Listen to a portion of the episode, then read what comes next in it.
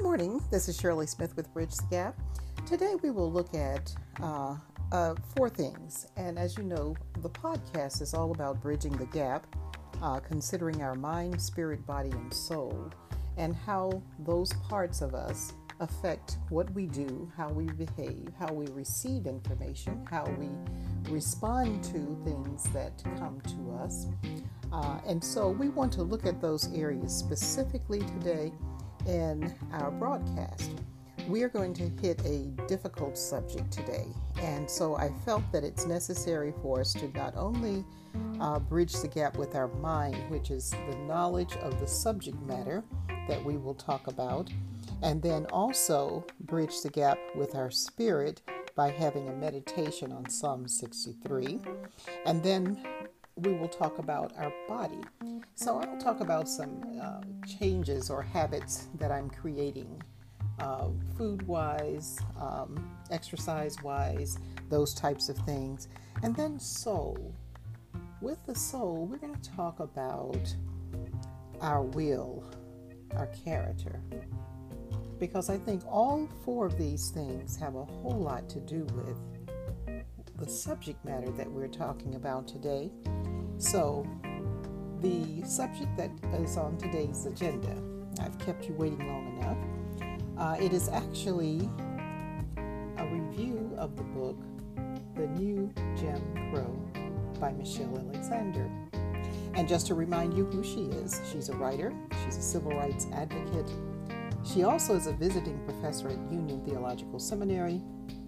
Uh, she also has her bachelor's degree from Vanderbilt University and her J D from Stanford University. So I have a thought. After this podcast, you will have more knowledge and better understand why we're asking for voting rights and other things. And then you will also feel better by listening to Psalm sixty-three and basically giving gratitude to God for all of his goodness, because he has been good when we consider all the bad that we have been able to live through and survive and thrive through. And then also with the body, talking about changes that we can make to help our personal bodies so that we can be healthy and able to thrive in a better way. And our soul is key.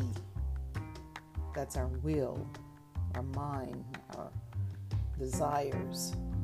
We really need to take a look at what is really in our soul. Stay tuned. This is going to be a good podcast. I have a thought. You will share this one.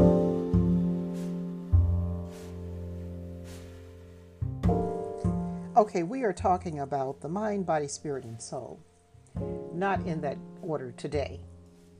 And the reason we're not doing it in that order today is because of the subject matter that we will discuss.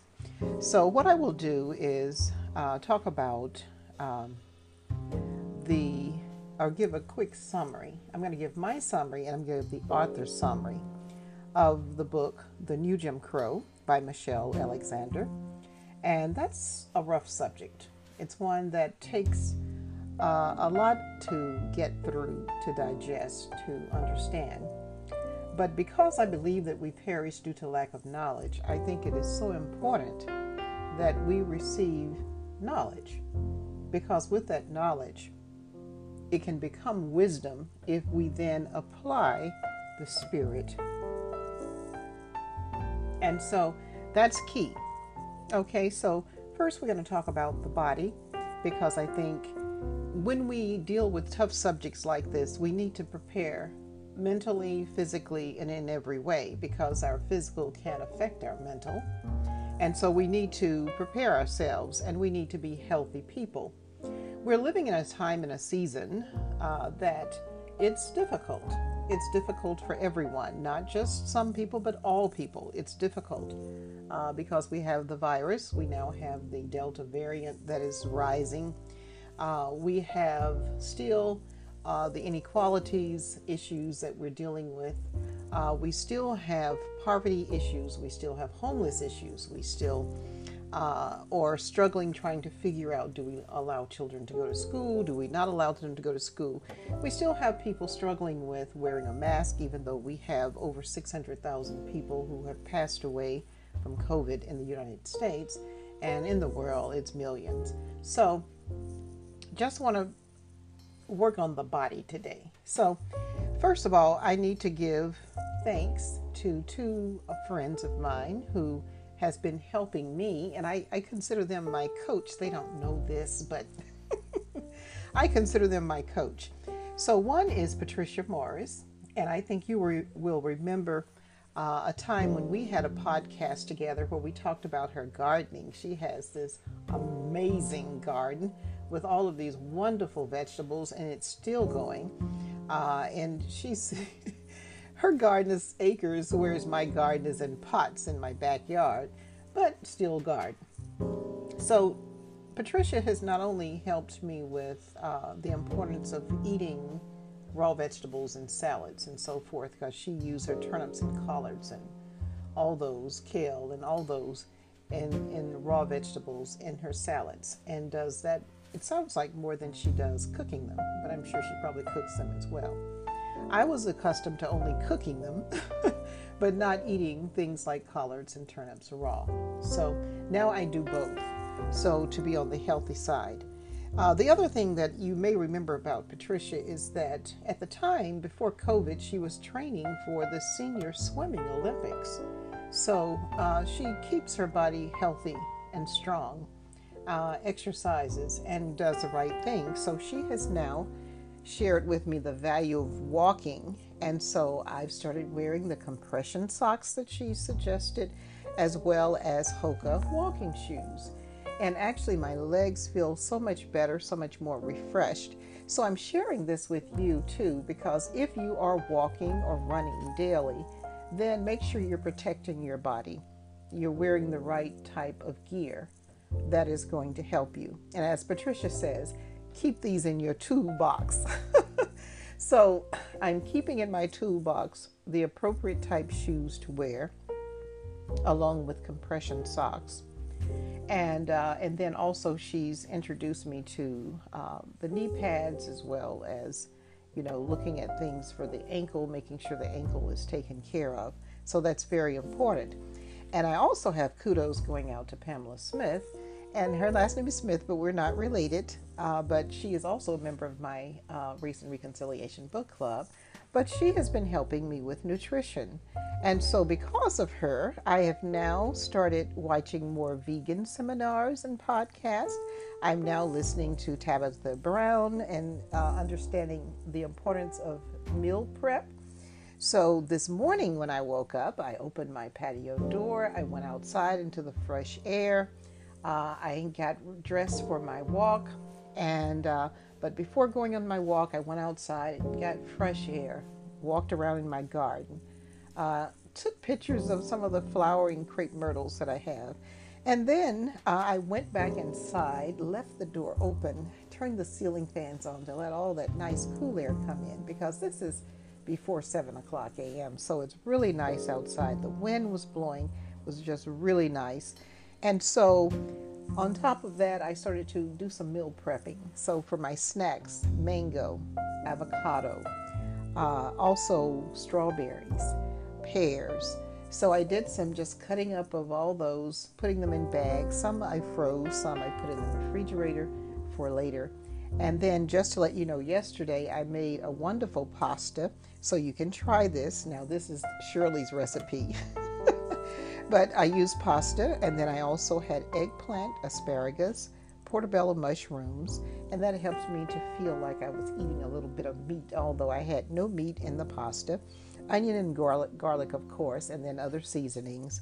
And then I used a, a sauce that was really nice on the pasta. You choose whatever sauce you want to use. But just wanted to say, prepare your body, prepare your mind. And your body needs to be healthy, and your mind needs to be strong, so that when you receive knowledge, you can tell the difference between knowledge and things that is untruth. You can tell the difference when truth starts rising and when falsehoods are trying to keep it down. So in my podcast, I like to talk about truth. Truth is rising. And you know what? Even if I didn't do my podcast, somebody else would be doing it. Uh, if they were not doing it, someone else would be doing it. Because it is time for truth to rise. And truth is rising. It cannot be stopped. Martin Luther King says, "Truth knocked to the ground will rise again." There is a scripture that talks about everything done in the dark will be brought to light. Everything done in the dark will be brought to light. So today we want to bring some light to the incarceration issues that we have in America.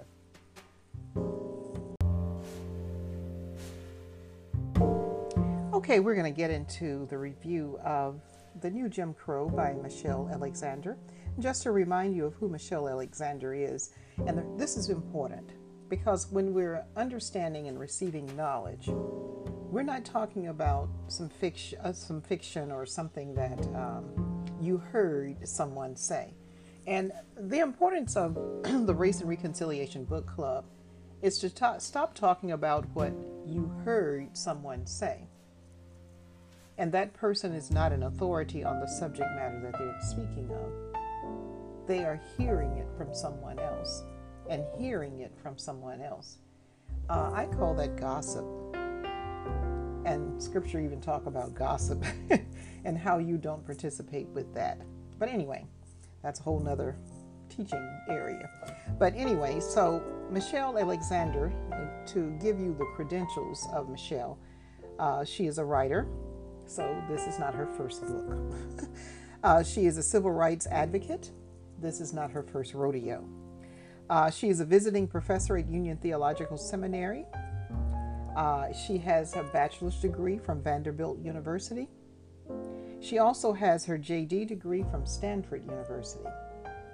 So I think she has proven herself as far as her knowledge. She has gone after knowledge. She has gone after experiences. She has done research. So this is what I consider to be knowledge. Now, why do I call it Truth Rising?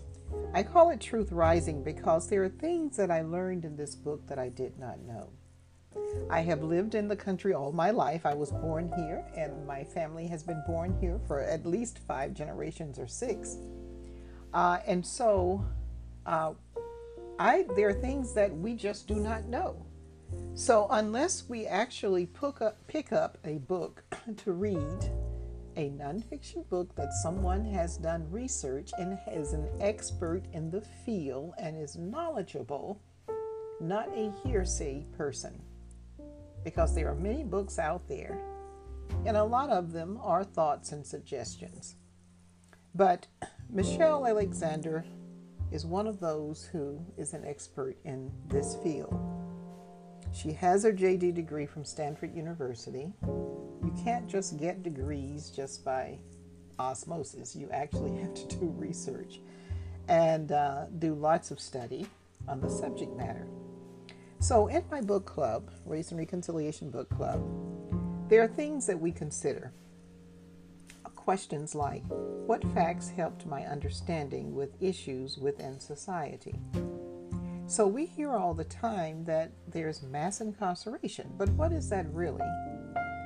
Uh, what we're finding out in the book, and what I will do, I'm just going to do two things, uh, because you really need to read the book yourself.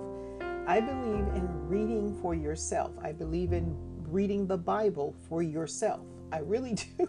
do believe in reading, not just hearsay and not just sitting and waiting for someone to tell you what they think. You need to read, analyze, digest. Now you can compare the knowledge and the information that you're receiving. And this is so important because right now we have a country that is so divided. Some believe in fiction, other believing in nonfiction. Unfortunately, because we're one country, our beliefs can actually kill us all depending upon what it is that we believe. So we have the Delta variant happening right now, and it is it is really uh, interesting because we have more and more people dying, and we still have people who believe they should they shouldn't should have the right not to wear a mask. In other words, they have a right to catch the, the, the variant. So, you know, I, I don't, I'm not going to go any farther on that. But what I will do is talk about The New Jim Crow, the book. So these are some things that I learned. So we're going to talk about two things, things that were fascinating facts to me. And then I'm going to talk about a summary. So I went uh, farther in my research after reading the book to look up how Michelle Alexander summarizes her own book, because I think that's very key. She did a lot of research and a lot of work, and so I would love to hear her summary, and I think you would too. So let's first talk about some facts that I learned that I did not know. First of all, I learned that there's two point three million people in our prison systems right now in America. We have four point five million people that are under state control on probation or parole. So technically speaking, all of those people, that would be six point eight million people, really have very, very, very limited rights. Uh, and then uh, her book goes on to tell us that twenty percent of America, of the American population, which is about equivalent at the time of the writing of her book, about seventy million people have criminal records in the U S A. I was fascinated by that. It's like, I can't believe it. Her book goes on to say, this is very key. It says that when jobs are few and our economy struggles, incarceration rate goes up. And the reason that happens is because the United States has another way of making a profit, and it's by using prisoners to do work free. And it's basically free in most cases. I remember reading myself, just research that I did because I found that interesting. I found out that even in the state of California, we will use prisoners to help put out fires, wildfires, because we have wildfires going on now. Those prisoners are paid very little, if anything. And we, when we say little, we're talking probably less than two dollars an hour, if they get paid that. But the thing that's interesting is after they get out of prison, they're not allowed to apply to be a fireman because of their record, even though they have the experience and they're used to help fight the fires while they're in prison. And then uh, I read on to find out that in the state of Arizona, again, they use prisoners as well. They pay their prisoners about one dollar fifty an hour to fight fires, risk their lives fighting fires. Uh, and then it seems that the firemen may be getting, say, twenty-two dollars an hour. They're fighting the same fire. It's not as though the prisoner and the fireman are not fighting the same fire. They're fighting the same fire. And so these things are very interesting.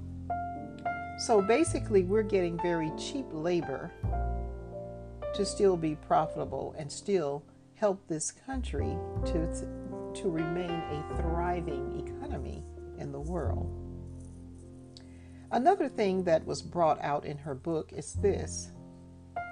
During two thousand eight and before and after, when the world was going through an economic crisis because of what the banks actually did, what Wall Street actually caused to happen, where there were lots of bankruptcies and people losing their fortunes.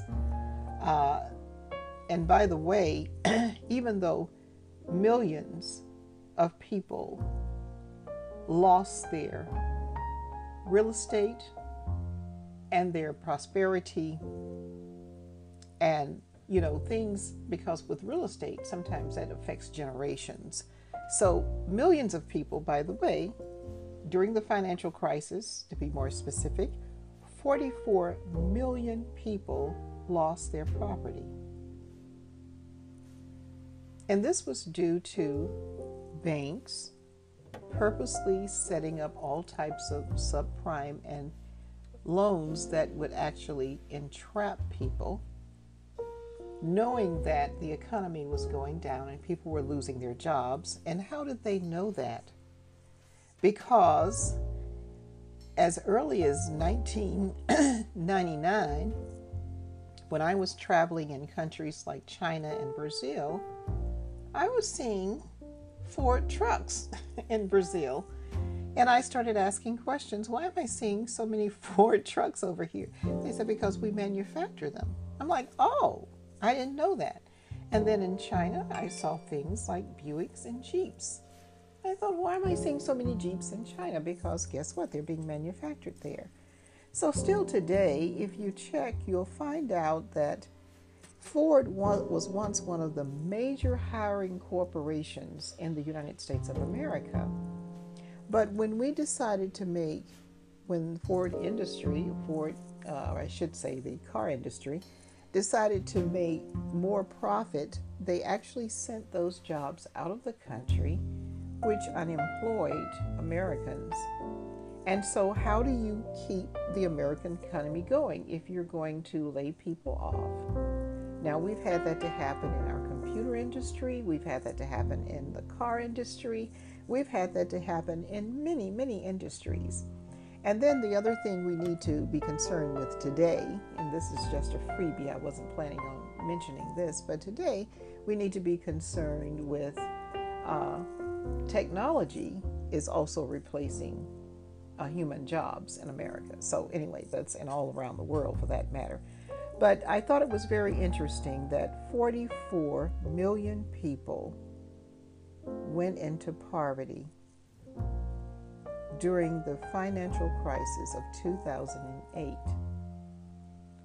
Now let's compare this, because I wonder how many bankers actually went to prison or lost their life because of forty-four million people slipping into poverty in the United States.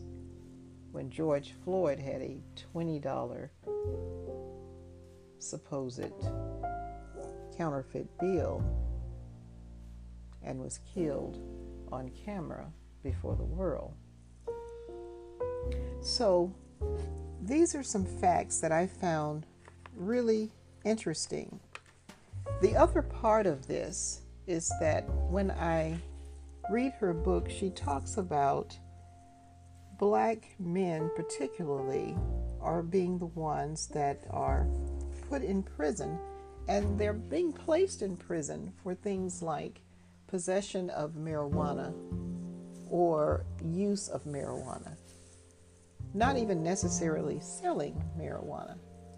And so, but when we need more bodies in the prison system so that we can be more profitable by using them with our corporations, whether they're telemarketing calling us or whatever, because all of us receive those telemarketing calls.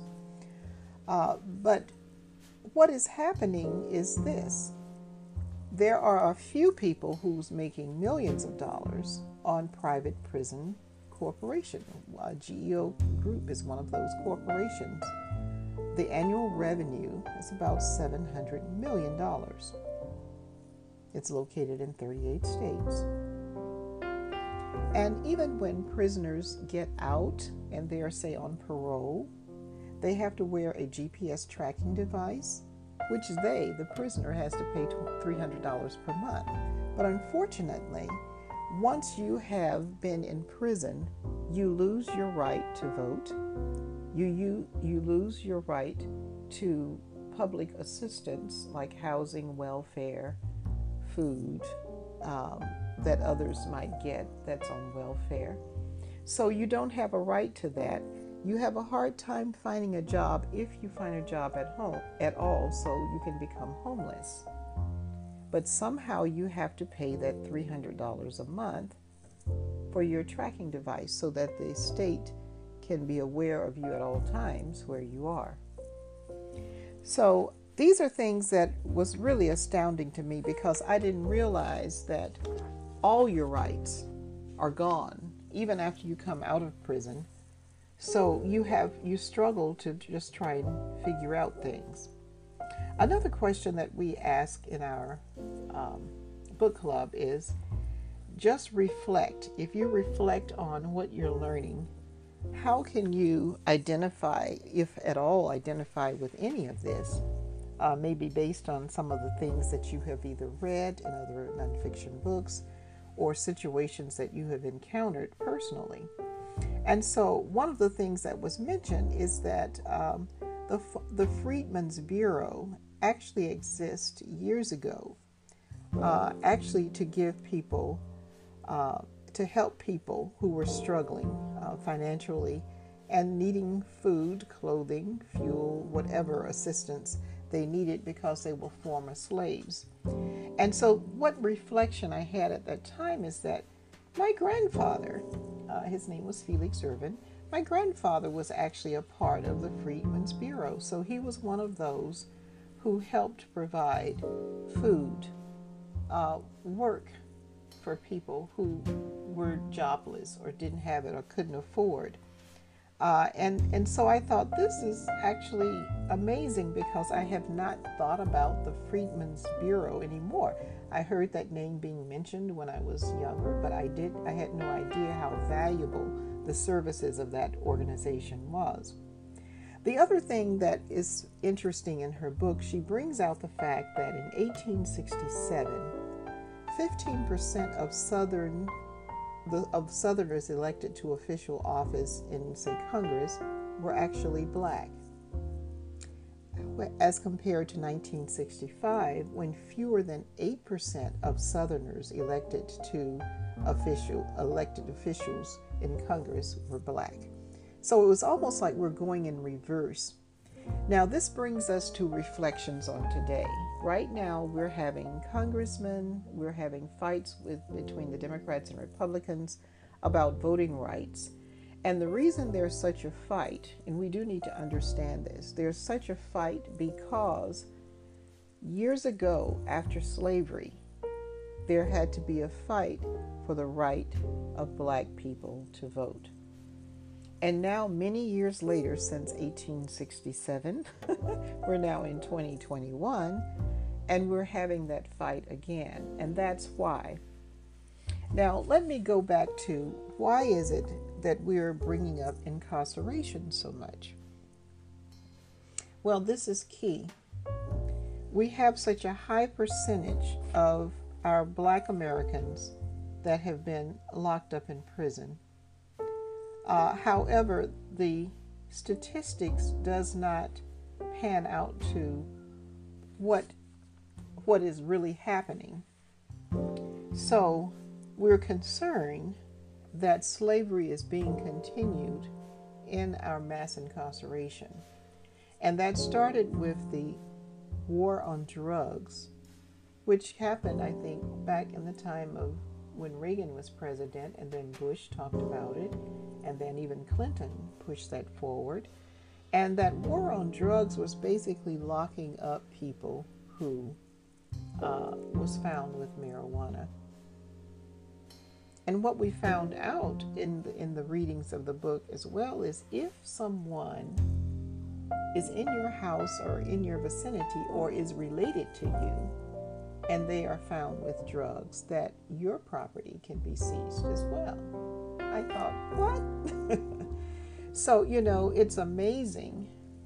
But let's let's get a little deeper into this. It says that ninety percent of people arrested and convicted of drug offense are African American. Well, why is that so hard to swallow? Because we found out in nineteen ninety-five that African Americans were only fifteen percent of the drug users in America. African American youth are about sixteen percent of all youth that use drugs, twenty-eight percent of juvenile arrests. In other words, we're arrested at a much higher rate than we are as users. thirty-five percent of African American youth that are arrested are viewed in adult courts. And fifty-eight percent of youth placed in state adult prisons. fifty-eight percent of the African American youth are placed in adult prisons. So, we're concerned here because the prison system has become a huge dollar maker. There are over seven hundred thousand prison guards employed. And so if prisons were to decrease, then some of those jobs would then go away. But guess how much money is spent on policing? one hundred eighty-five billion dollars is spent on policing. And guess what name is associated with millions of dollars invested in the private prison systems? Because you can actually own a prison as a private citizen for profit. The government places the prisoners in the prisons and you get the profit. And so one hundred eighty-five billion dollars is spent on policing in America. And Dick Cheney, one of our past vice presidents, is invested by the millions in private prisons. So what we can draw from that is that when leaders of our country are actually promoting prosperity off the backs of others, that's something we need to be concerned with. Now, uh, these are just some minor things that, well, they're not minor at all, but these are some things that Uh, were very concerning to me. Um, we continue to seem to um, grow this this need to um, incarcerate more African Americans for that cheap labor.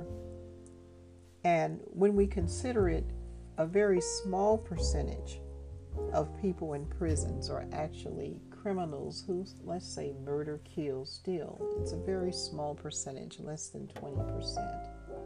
The rest of the people in there were picked up, maybe a traffic violation, and sometimes uh, marijuana may have been planted on them, or crack cocaine, uh, and other things. But you will learn a lot um, by reading this book, and I I really suggest that you do it, because one of the reasons why some congressmen are now pleading for us to vote for people to have the right, or vote for marijuana not to be an illegal drug, is not because we want to all be drug addicts, because I've never tried marijuana before in my life, nor have I tried any illegal drug in my life. Never have, never have desired. It's just, I guess, the way that my parents raised me.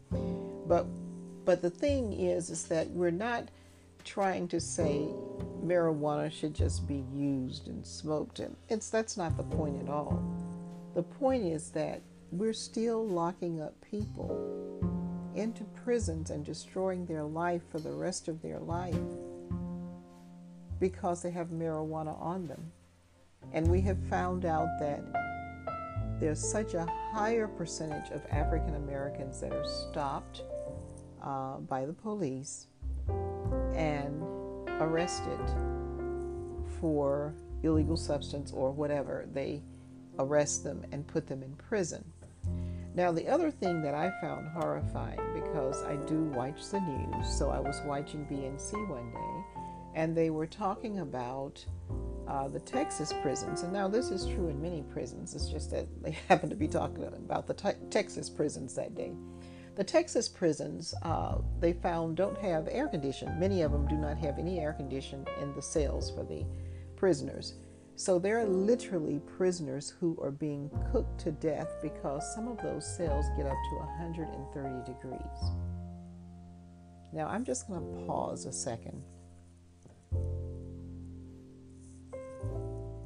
Some cells get up to one hundred thirty degrees.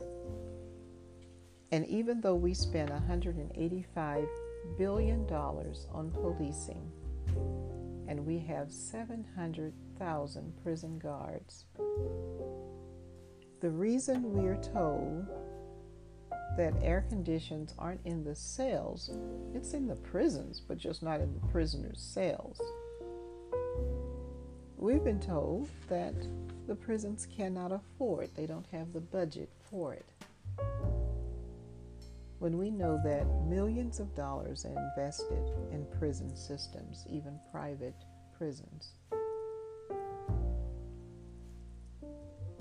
And we have lost value for people's lives. Someone whose whole career in life has been destroyed because they were placed in prison and allowed to be cooked to death alive in one hundred thirty degree temps when it's hot outside. So I, I, I just stopped there for you to take a listen and just reflect on that. The number of people, two point three million people in prison. And then we have those who are on parole, another four point five million. And then we learned that many of those that are on parole end up back in the prison system. Then we also learned that there are many people in the prison system that are even innocent. And then we learned that many of the prisons have no air conditioning. So some people are allowed to physically cook to death while they're alive. Now, this is a summary, some summary that I think is very key that Michelle Alexander uh, suggested. Uh, and we have to think of what do we need to do to, to better this, because some of this, I, I, I'm just real blunt. I see some of this is just evil. It is evil when you just lock people up, destroy their life, and then on top of that allow them to cook to death in a prison. America, I thought, some refer to, because I say I think, I'm not sure anymore, but uh, some have referred to in the past as a Christian nation. And so, as we've discussed in others, um, that word has many definitions at this point, from person to person. So let's go back now to Michelle Alexander. These are her some quick summaries that she's given because she thinks we need to do something in many areas. But one of the areas she suggests is that uh, drug offenses account for two-thirds of the rise in federal inmates and a half of the rise in state uh, prisons. And we need to do something about that uh, because uh, it's just really throwing people, taking their life away in vain. Two, she believes that uh, drug users, she said seventy-five percent of drug users are actually white and only twenty-five percent of the drug users are minority. So we're certainly a lot of inequality there as to who we're actually locking up. Three, she said the targeting of black people within the criminal justice system must cease. The courts have made it basically legitimate to racially discriminate against people, those especially who uh, have been placed on parole. Uh, but they've been in the system, so you have the right to discriminate against them. You don't have to hire them. They don't have to receive welfare. They don't have to receive food. They don't have to. You don't have to consider them if they're homeless. Uh, they do not get government or public assistance. Four.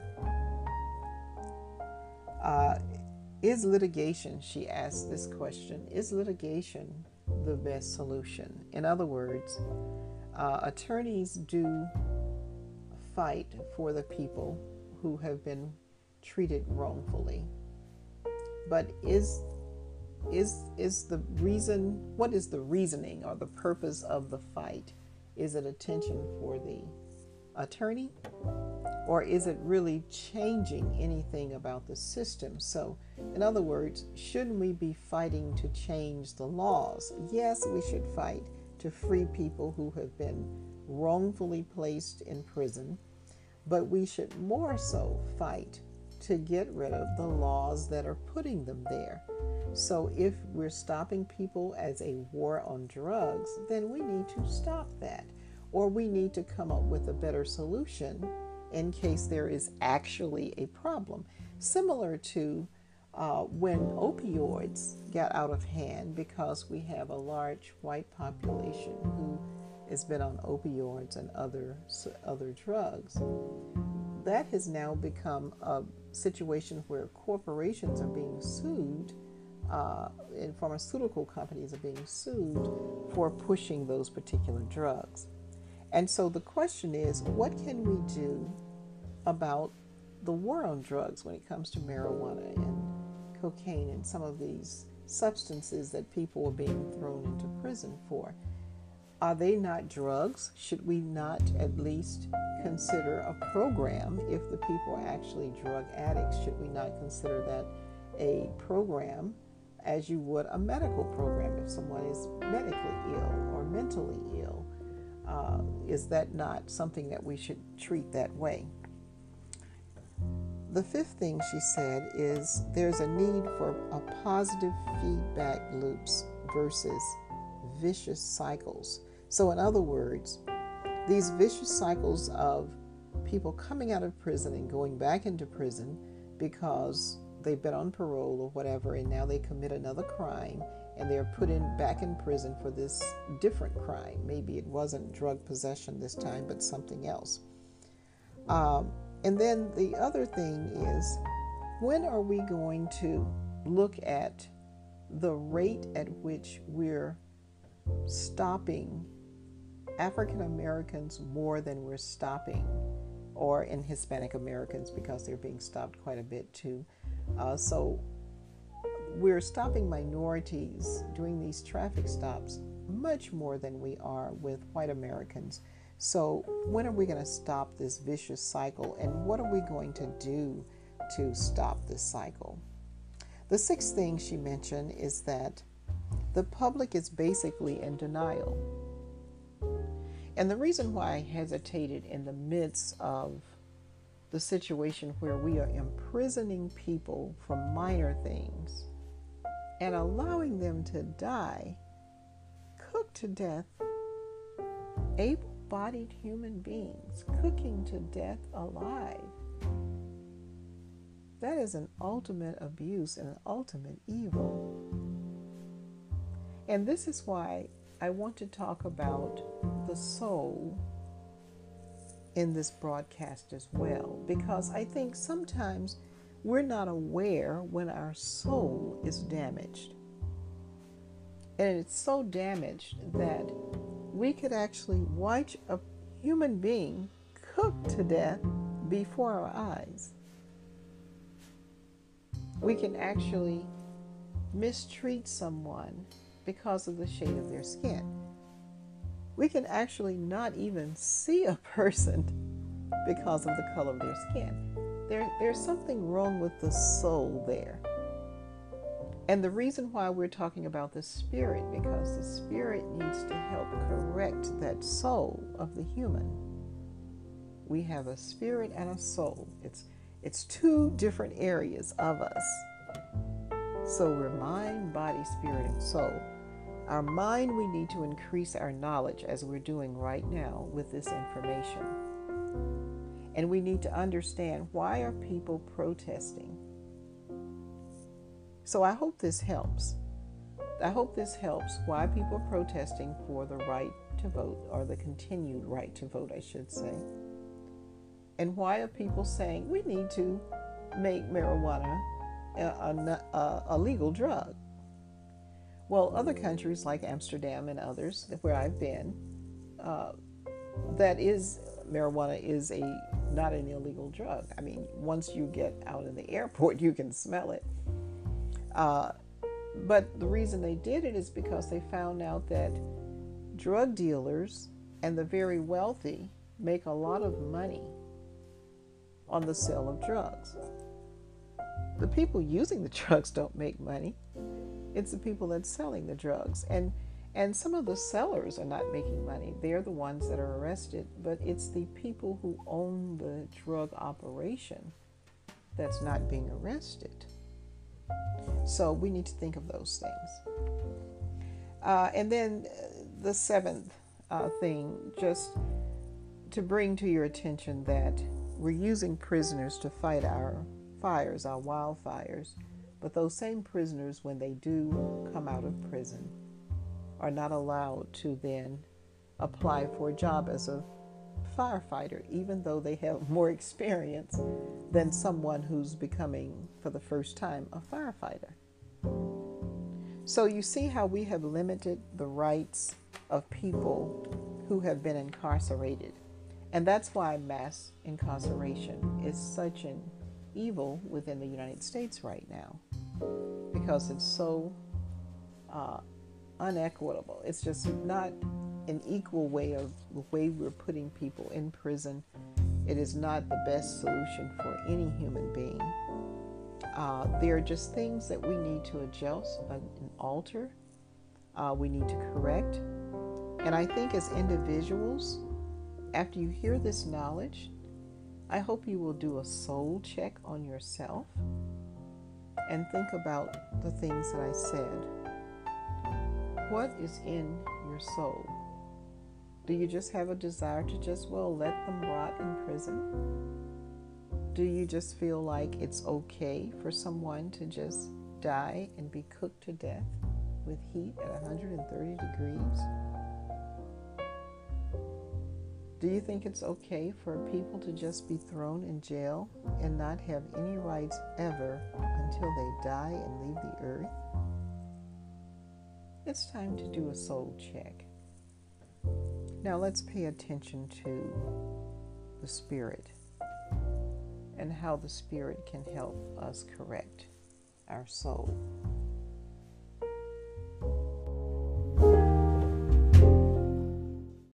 Okay, as promised, we will also meditate today on Psalm sixty-three, and so this is the way it goes.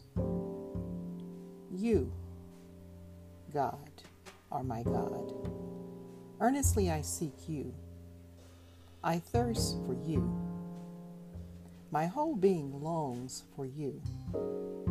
In a dry and parched land where there is no water, I have seen you in the sanctuary, and beheld your power and your glory. Because your love is better than life, my lips will glorify you. I will praise you as long as I live, and your name I will lift up my hands. I will be fully satisfied as with the riches of foods, and singing lips my mouth will praise you. On my bed I remember you. I think of you through the watches of the night, because you are my help. I sing in the shadow of your wings. I cling to you. Your right hand upholds me. Those who want to kill me will be destroyed. They will go down to the depths of the earth. They will be given over to the sword and become food for jackals. But the king will rejoice in God. All who swear by God will glory in him, while the mouths of liars will be silenced, and some versions of the scripture says stopped. Why this particular psalm today? We have touched on some knowledge, information. We have educated ourselves just a little bit. We'll educate ourselves better when we read the entire book. But just some of the nuggets from the book uh, can be disheartening, uh, could cause us sorrow and sadness. But when we read something like Psalm sixty-three, where we realize that some of us are alive and well and thriving, regardless of all the things that are going on, regardless of all the incarceration rates and how unfair they are, regardless of how bad the COVID virus is spreading, and people being so confused they don't know what to do, whether to take the, va- the vaccination or not. Unfortunately, because of all of this lack of knowledge, we're perishing due to that lack of knowledge. But if we see God as our source for real, then we need to let Him know that. So we need to meditate upon His Word. We need to take this scripture and apply it to our life as if it was us and not just David speaking, because here David is talking to God. He's conversing with God about his place of despair. But instead of talking about just his despair and just the enemies that are on his back and just the bad things that are happening in his environment, in his world, in his season, he is coming to God and giving Him gratitude, thanking Him, and letting Him know that He is number one first, not all the other things that are going on. So we're going to read this one more time, and this time, imagine yourself speaking this to God. And imagine the things that you have been able to skip over, so to speak, regardless of how bad things have gotten. Remember that you have experienced deliverance in the past, and you will experience it again. You have experienced perhaps illness in the past, and you will, just as you got over it then, you will get over it now. You have lost family members in the past, and you are still here, and you're still able to give God thanks, even though it's difficult.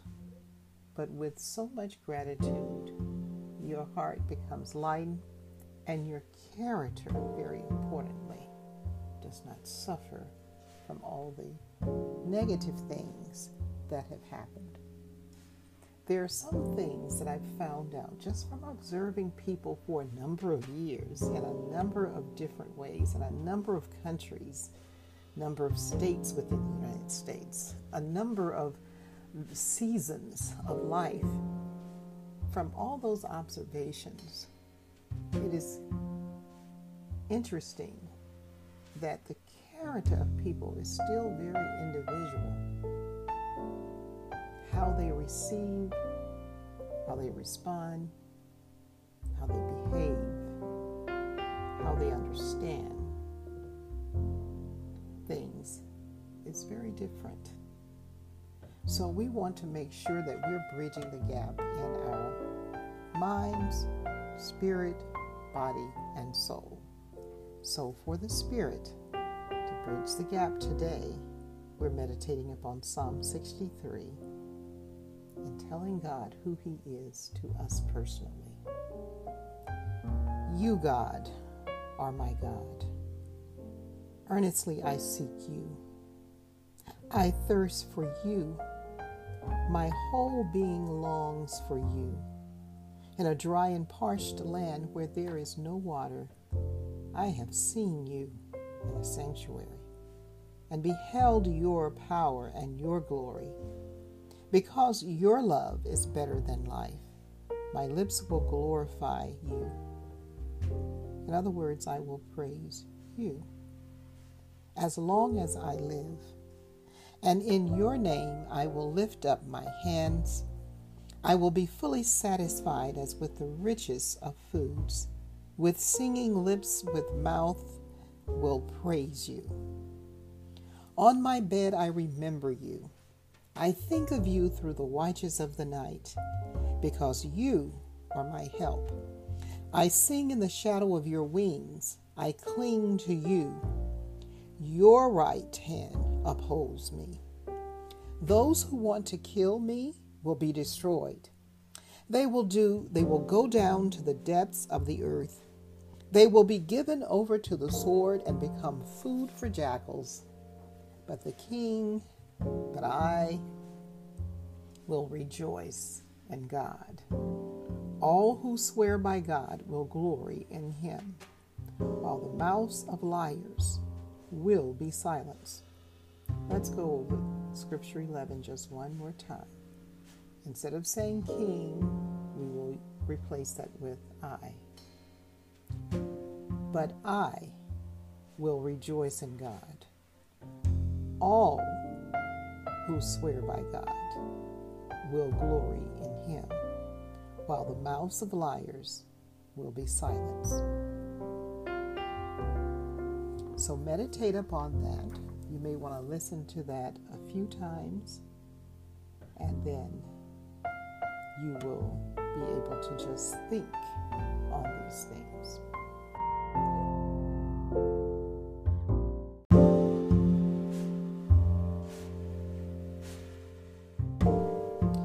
So we want to bridge the gap in every way. We want to improve our lives, our mind, spirit, body, and soul. And so we're going to talk a little bit now about our soul, which would also be a part of who we are as our character.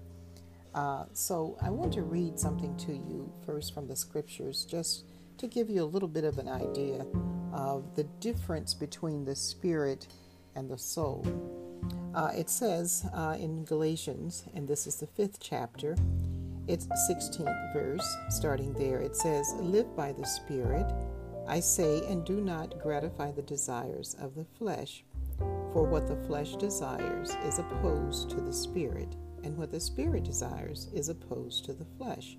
For these are opposed to each other, to prevent you from doing what you want."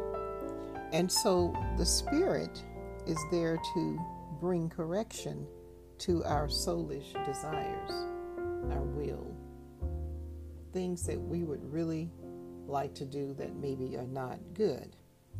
But if you are led by the Spirit, you are not subject to the law. Now, the works of the flesh are obvious, things like fornication, impurity. Uh, I won't go into all of these, but it talks about strife, jealousy, anger, quarrels, uh, envy, drunkenness, uh, hatred, uh, hostility, discord and dissension, debauchery, which is just excessive indulgence in pleasures. Uh, and so, and then it goes on to say even sorcery or witchcraft. And so if we look at these things, this is what the scriptures say. This is not what Shirley says. This is what the scriptures are saying. I'm reading the scriptures now. So if you, and this is Galatians fifth chapter, the sixteenth verse, and it goes through the twenty-first verse.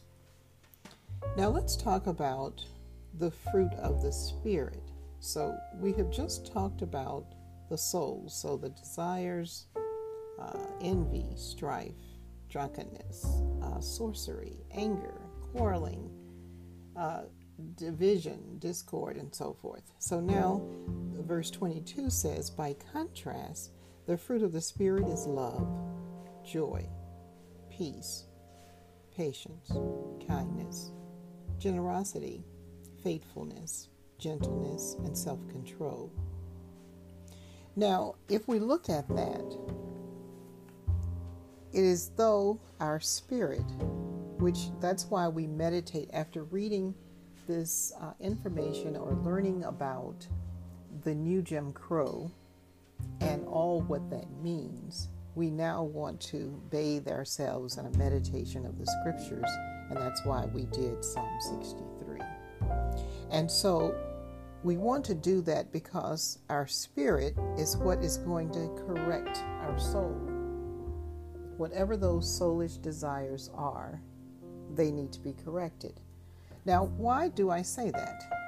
I'm going to read you uh, just three more scriptures. And this is with Jesus speaking. John eight and forty-four says, and he's addressing someone who we would think would be a leader among the people, one who maybe teaches the scriptures, but they do not live by them because it's the soul has taken control of the spirit instead of the spirit taking control of the soul.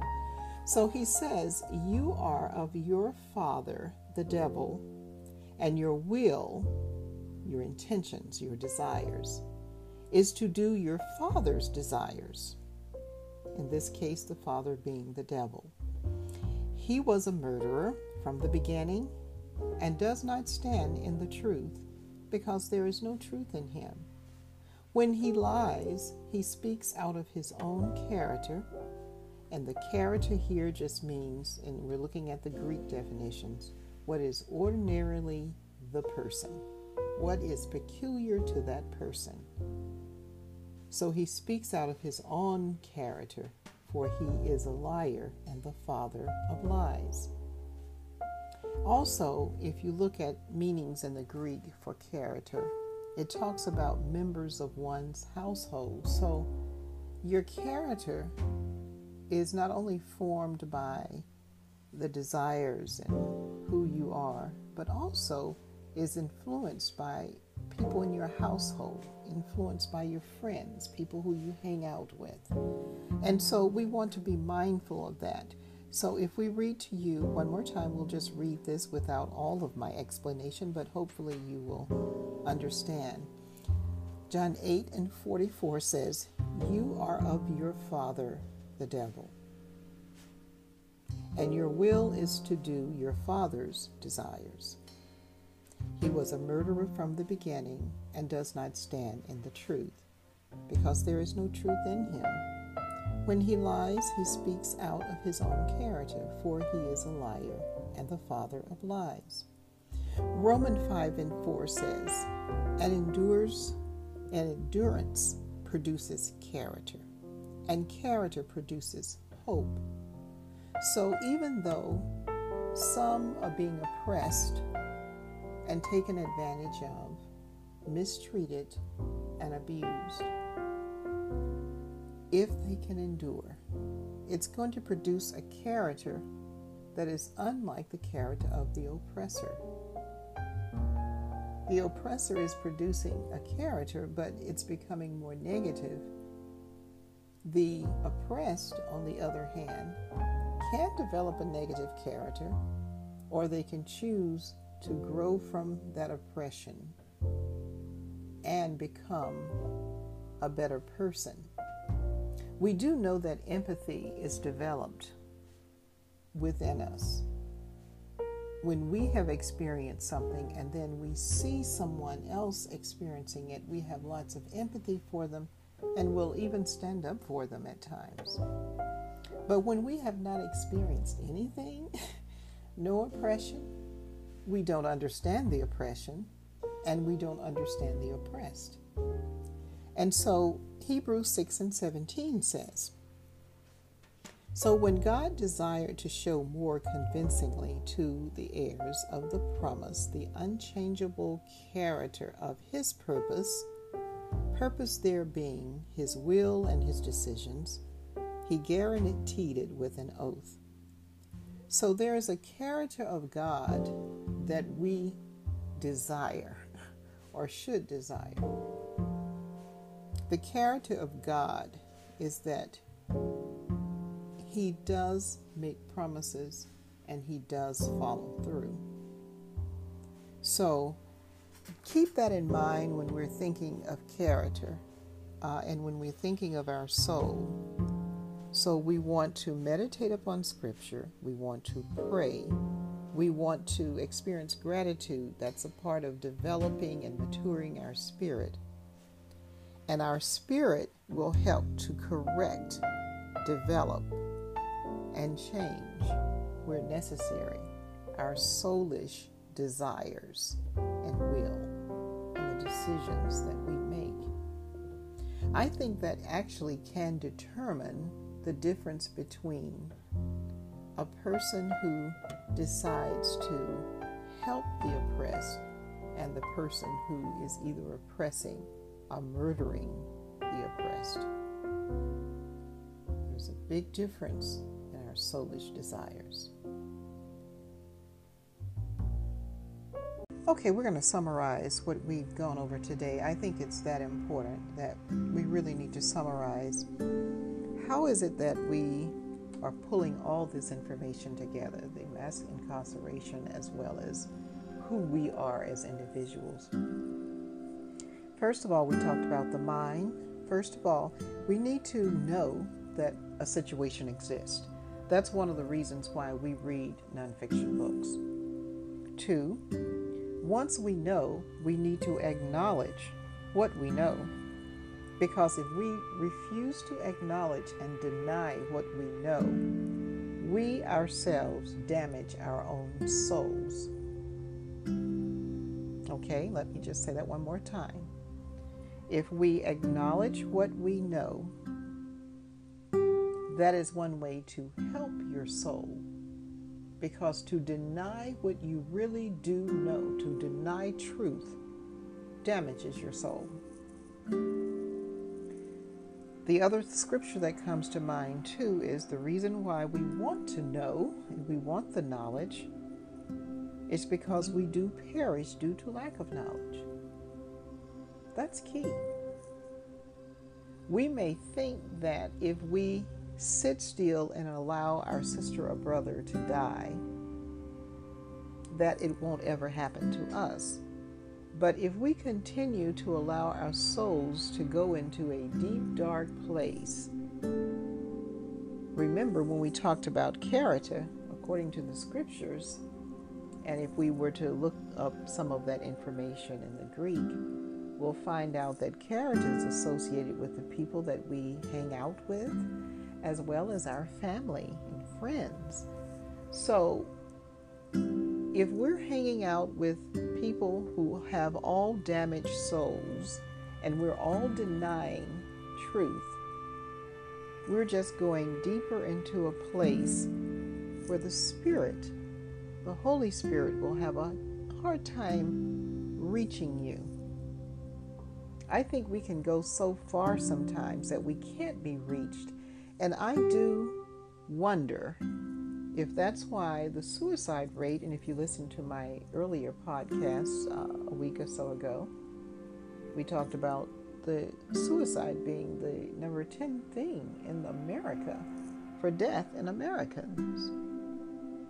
So I wonder if suicides are associated with these damaged souls that cannot be reached any longer by the Holy Spirit. And then we also have to think of all the mass shootings. We have had more mass shootings in America uh, the last uh, few, well, last year or two. Uh, we've had the most mass shootings ever.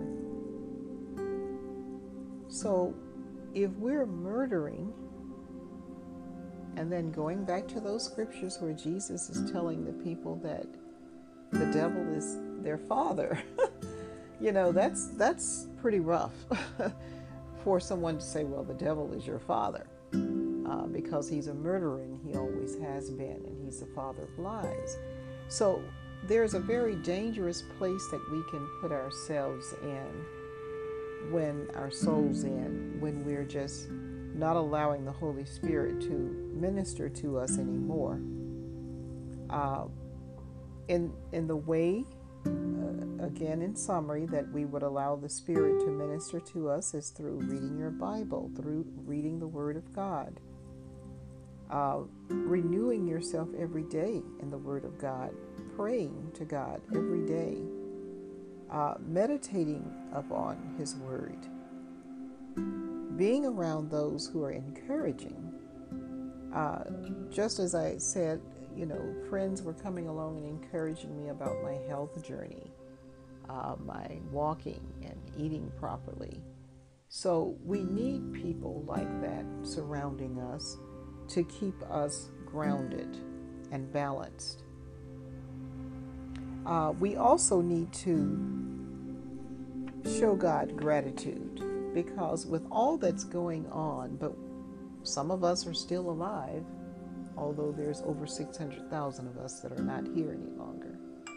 And we need to actually digest the importance of giving God gratitude, not just, you know, we're to help ourselves, but there is a time when we need to spend time with God and giving Him gratitude and thanking Him for who He is. The fourth part of this was the soul. We need to allow the Holy Spirit, and the love of the Holy Spirit, and the love for ourselves and others to spring forth in a way within us that the fruit of the Holy Spirit can be manifest through our life. So the fruits, again, of the Holy Spirit are love, joy, peace, patience, kindness, generosity, faithfulness, gentleness, and self-control. If you're doing mass shootings or even committing suicide, that is a testament that you're not having very much self-control. So we understand that there's need for counseling and therapy, but when that's not helping, I think we really need to allow the Holy Spirit to start to penetrate through the Word of God, to penetrate through others who are trying to reach out and help. And I think that will be more helpful to us sometimes, because there are times when you need that spiritual intervention as much as you need that therapy.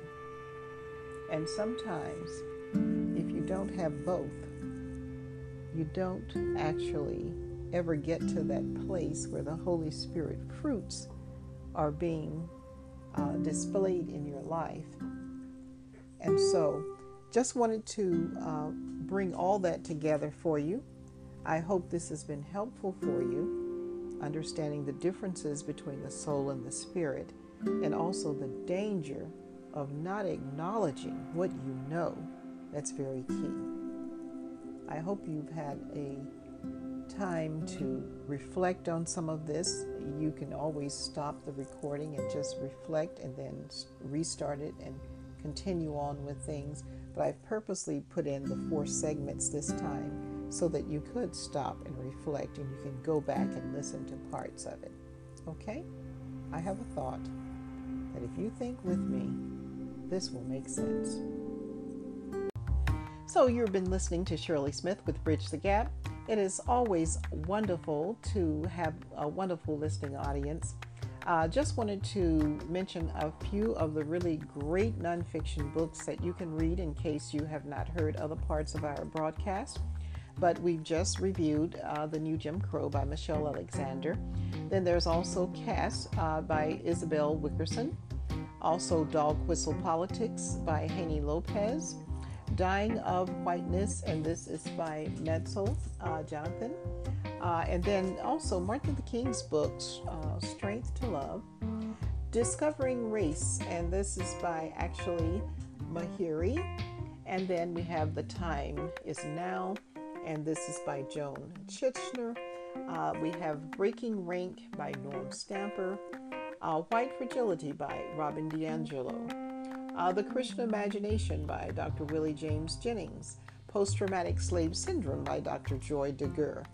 And so just wanted to mention those books. They're all wonderful books. Uh, if you missed some of these because I said them quickly, uh, you know, feel, uh, feel free to just stop the recording uh, and take a listen.